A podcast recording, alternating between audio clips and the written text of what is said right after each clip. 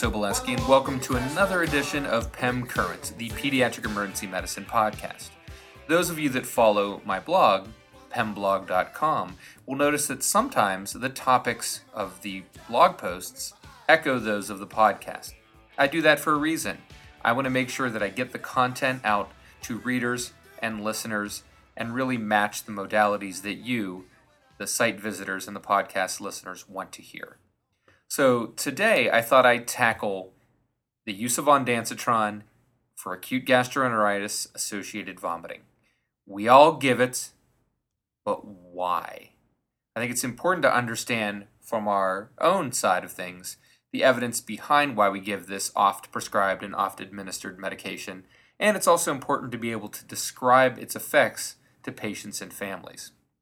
So, briefly, ondansetron, also known as Zofran, is a serotonin 5-HT3 receptor antagonist. These receptors are located at the end of the vagus nerve in the gut and brain. These nerve terminals are associated with vomiting. Serotonin is a chemical that is produced. If you block it, you prevent vomiting. That is as far as I will go in terms of molecular biology. The dose is generally 0.15 milligrams per kilogram, PO or IV you've got oral solution or ODT, the oral dissolving tablet. If you want to keep things even simpler, you could dose in the following manner. So 2 milligrams for kids weighing 8 to 15 kilograms, 4 milligrams for children 15 to 30 kilos, 8 milligrams for children greater than 30 kilos. There are some side effects, the most common one being diarrhea. Kids can get allergic or skin reactions, usually just hives. There's also headache, constipation, fever. These have all been described but the diarrhea is the one that we see most commonly. It is certainly contraindicated in patients at risk for malignant hyperthermia and in those with a history of a prolonged QTC or on QTC prolonging drugs. EKG changes can occur with all 5-HT3 antagonists, so anything that's in that cetron class, you got to watch out. It might also be a good idea to avoid giving it in patients with hypokalemia or hypomagnesemia. This can potentiate the effects on the QTC. Otherwise, it's a pretty safe drug to give. So there's some evidence behind using it, and it's not surprising to listeners of this podcast and readers of the blog that I'm going to go to a systematic review as the main linchpin as to how I discuss the benefits of this drug. And the one that I'll reference is DeCamp et al. from JAMA Pediatrics in 2008.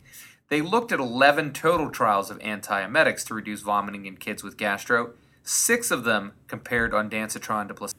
If you'd like to learn more about these six individual studies, check them out on pemblog.com. You can search for ondansetron. But I think the important take home is that the authors of this systematic review were able to take the combined data from these six studies, stretching over the time period of 1997 way on up to 2008 in the distant past, and determined that ondansetron really did three things for our patients.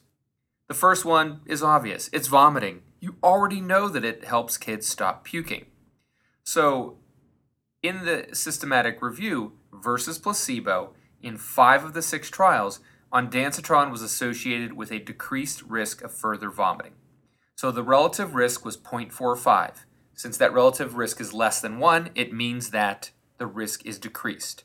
The confidence interval for that was 0.28 to 0.62, so relatively precise. So the take home for your patients and families is that those kids that got Zofran, as compared to placebo, had a 50% reduction in their risk of further episodes of vomiting. That's pretty good. Then, the study looked at need for IV fluids. Again, patients that got ondansetron, as compared with placebo, had a reduced need for IV fluids. The relative risk was 0.41 with a confidence interval between 0.28 and 0.62. Again, a pretty precise and effective measurement. And finally, ondansetron versus placebo was also associated with a significantly decreased risk of immediate hospital admission the relative risk was 0.52, confidence interval pretty narrow. So the bottom line is that there's a 50% reduction in the risk of further episodes of vomiting, need for IV fluids, and the risk of immediate emission in patients that get ondansetron as opposed to those that got placebo. So you can take that back to patients and families and let them know this is why we are giving a child this medicine as opposed to sticking a line in them and give them fluids immediately. So there is the caveat that kids that get ondansetron may have a greater risk of returning to the ED. This was demonstrated in a retrospective review by Sturm et al., and they looked at 34,000 children that had a diagnosis of acute gastroenteritis and vomiting. That's a lot of puke. Almost 60% of that cohort received ondansetron. Now, the primary aim of that study was to look and see if ondansetron could mask an alternative diagnosis, such as appendicitis, intussusception, bacteremia, pyelonephritis, or brain tumor, by controlling vomiting and thus limiting symptoms and the parent's ability to pick up on changes.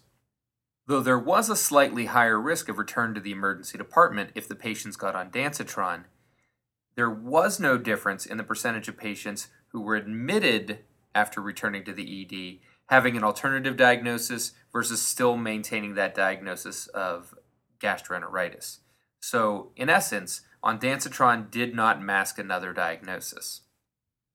Now, getting back to agents for emesis, it does not appear that there is good evidence for the other antiemetics, such as promethazine or metoclopramide.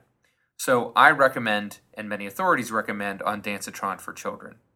Though the aforementioned studies were done in a pediatric emergency department setting, you know, one could presume that giving ondansetron in an office or urgent care setting to children with mild to moderate dehydration in the face of an illness with vomiting, mostly acute gastroenteritis, can prevent further episodes of vomiting, reduce the risk of the patient needing IV fluids, and reduce the risk of immediate admission to the hospital.